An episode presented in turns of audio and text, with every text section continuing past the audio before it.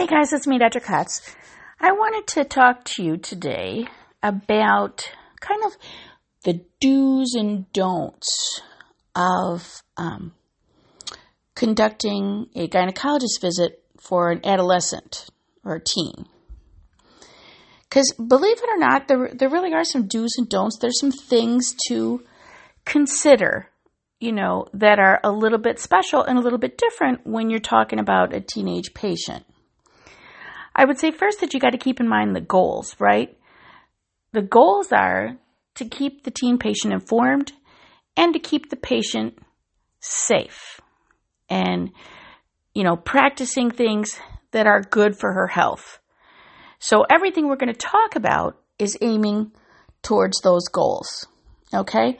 So myself, I consider myself kind of a, not, not the typical, you know, stiff, severe hair, very serious doctor. I tend to be more laid back. I've got tattoos. I'm kind of chatty. I like to talk with patients, not at them. And I think that helps me get farther, especially with some of the more anxious teen patients. So, first thing I noticed when I walk into the room, right, is that sometimes the parent's there or some other guardian or caregiver. Sometimes there isn't, right? The first thing that I try to notice when I walk in the room is does the patient even look at me? I've got to pay attention to their body language. You know, they can send me all kinds of different messages, whether it's negative or positive, right? So if I go in there and I'm shaking their hand and I'm you know, making good eye contact and they're making it back. If I, you know, lean forward a little bit when I'm talking to them and they lean back, these are all, you know, positive body language signs, right? As opposed to if I go in there and they don't even turn when I walk in the room, if they've got their head down, if they're trying to play with their phone, if they're you know, looking at their parent or whoever else is in the room with them, if they have kind of a frown on their face, I know that, you know, it's going to be a little more difficult and have to be a little more delicate in how to proceed to be able to get that patient to open up and hopefully have a productive visit. So I'm just saying body language. Pay attention to the body language when you first enter the room, right? The other thing I like to do is kind of um, set the stage when I first walk in the room. You know what I mean? And I mean both with the patient and the parent, if the parent's there. So what I mean by that is usually I'll walk in and be like, "Hey, I'm Dr. Katz. Very nice to meet you. Now, what's your name?" Even though I already know because I have their chart, but I just want to have them get those first words out to me. And I look directly at the patient, not necessarily the parent. I address both individuals separately. So I look at the patient first and what's your name? And hopefully they tell me their name. And then I turn to who I assume is the parent and I say, and are you mom? And usually I um, refer to the parent as mom or dad rather than their name because I kind of want to convey that really my primary focus is on the patient. And so I kind of set the stage. I tell them right from the get go, you know, it's all in all of our best interests for you to put your phone away. I want you to be able to make some eye contact with me, and I want you to let me somehow know that you are interested in your health and you're interested in being here in this room. And I will let you know the same that I am interested in your health and I am interested in you being here. And I want to let you know that I think it's important that I speak with you. Speaking with your parent is also important, but you are my primary concern today. So I would like to have you talk with me in your best words as often as possible. And I kind of reiterate that same thing then while addressing the parent that, you know, just, just for a few minutes or less, just reinforce that we are here for the teen and that I want them to do as much talking as possible and that I pre let them know that there will be a point in time that I do with every single teen patient where I have the parent leave the room and that that is typical and it has nothing to do with whether or not I suspect that there be information that they're holding back on or anything like that, but it's just something that I do. So then you set the tone as if that's just normal, standard procedure. Okay? So, um,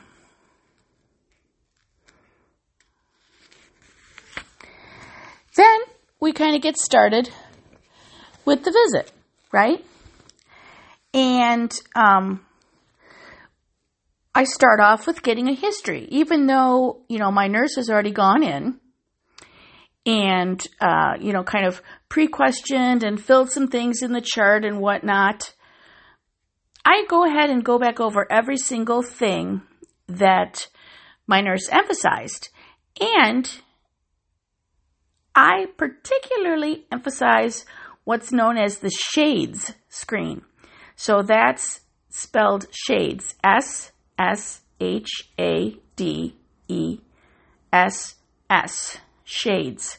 So that's an acronym, of course. So what do those letters stand for? They stand for strengths, they stand for school, they stand for home, they stand for activities, they stand for drugs, they stand for emotions, they stand for sexuality, and they stand for safety.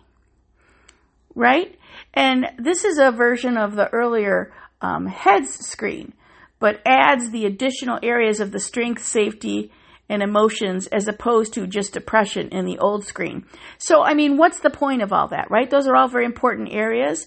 And what you're trying to do in that initial history taking is try to get to any immediate dangers that you need to address right away and to kind of, you know, build your relationship before you go into the more, even more sensitive topics, right? So you want to have a therapeutic conversation that starts getting the patient to kind of, you know, let you know what her comfort level is.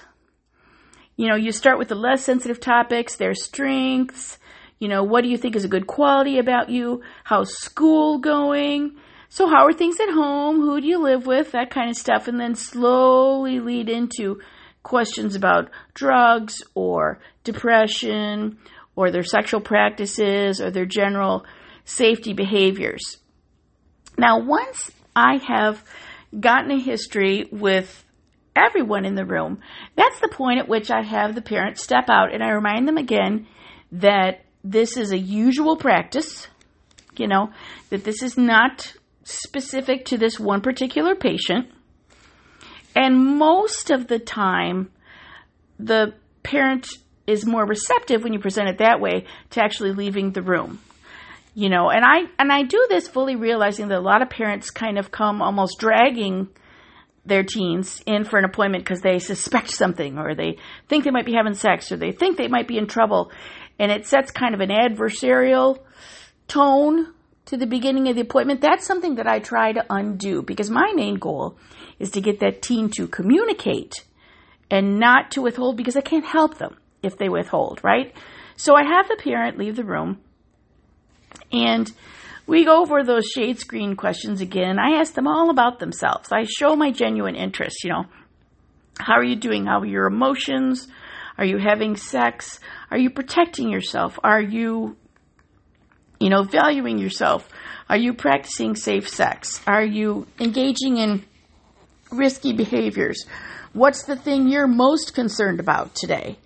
And I go through in detail what exactly is going to happen in their examination. Now, depending on, for me, the um, particular uh, situation for the particular patient that I'm working with, they may or may not get an exam you know, if there's concern about infection or high risk behaviors or they're sexually active and multiple partners, I do tend towards recommending a gynecological exam as opposed to waiting till 21 for their first pap smear as the national recommendations suggest.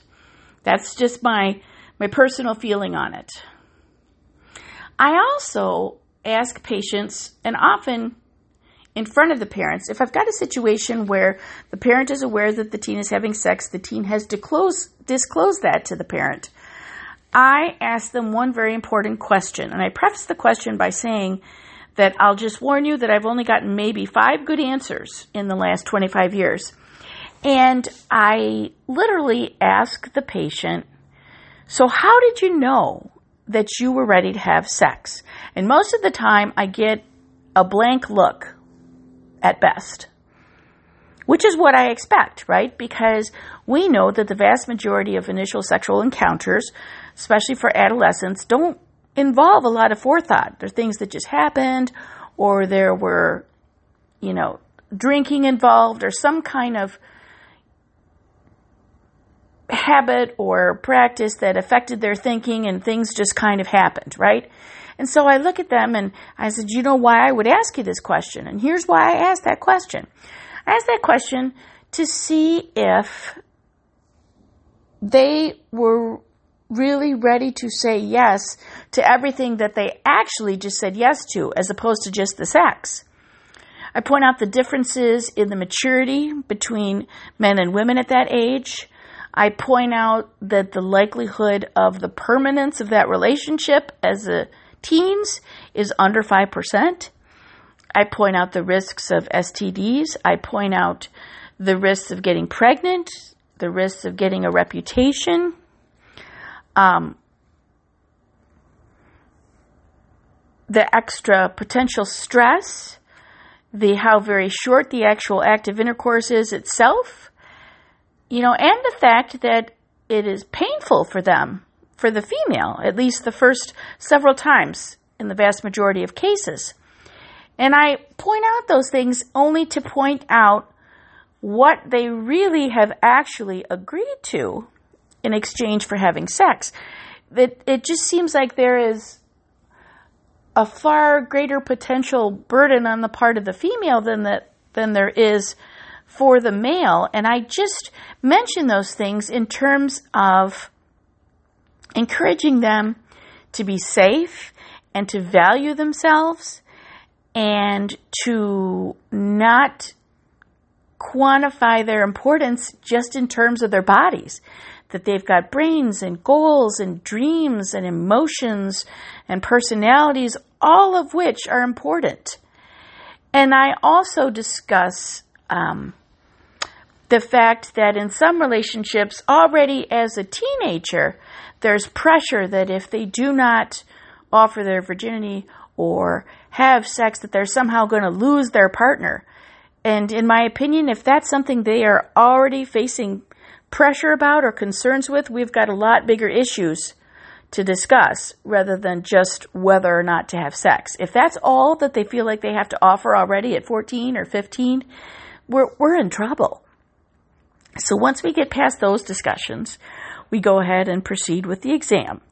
Now, on my teen patients, again, dependent upon the situation, we do do a head to toe physical examination, including breast exam, including pap smear, including pelvic examination. And I explain each step of the way what is going to happen. And I kind of pre assess with the patient before I start explaining, you know, how much do you want to know of what's going on? Do you want me to talk you through it or do you want me to just complete your examination and be done? And give them the opportunity to say what they want to know and what they don't want to know. And then I have them get dressed. And mind you, I make sure that my teen patients are fully clothed throughout the whole interview, throughout these whole discussions. They do not get undressed until just before it's time for their actual examination. And then I have them get dressed again before we have more discussion afterwards. And, and usually things go pretty well. I find out helpful information. I assure patients of, you know, the confidentiality of whatever they tell me.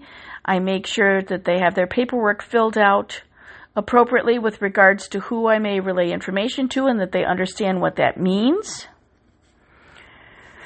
And then we talk some more, we recap, we rediscuss the issues of why they're in the office in the first place.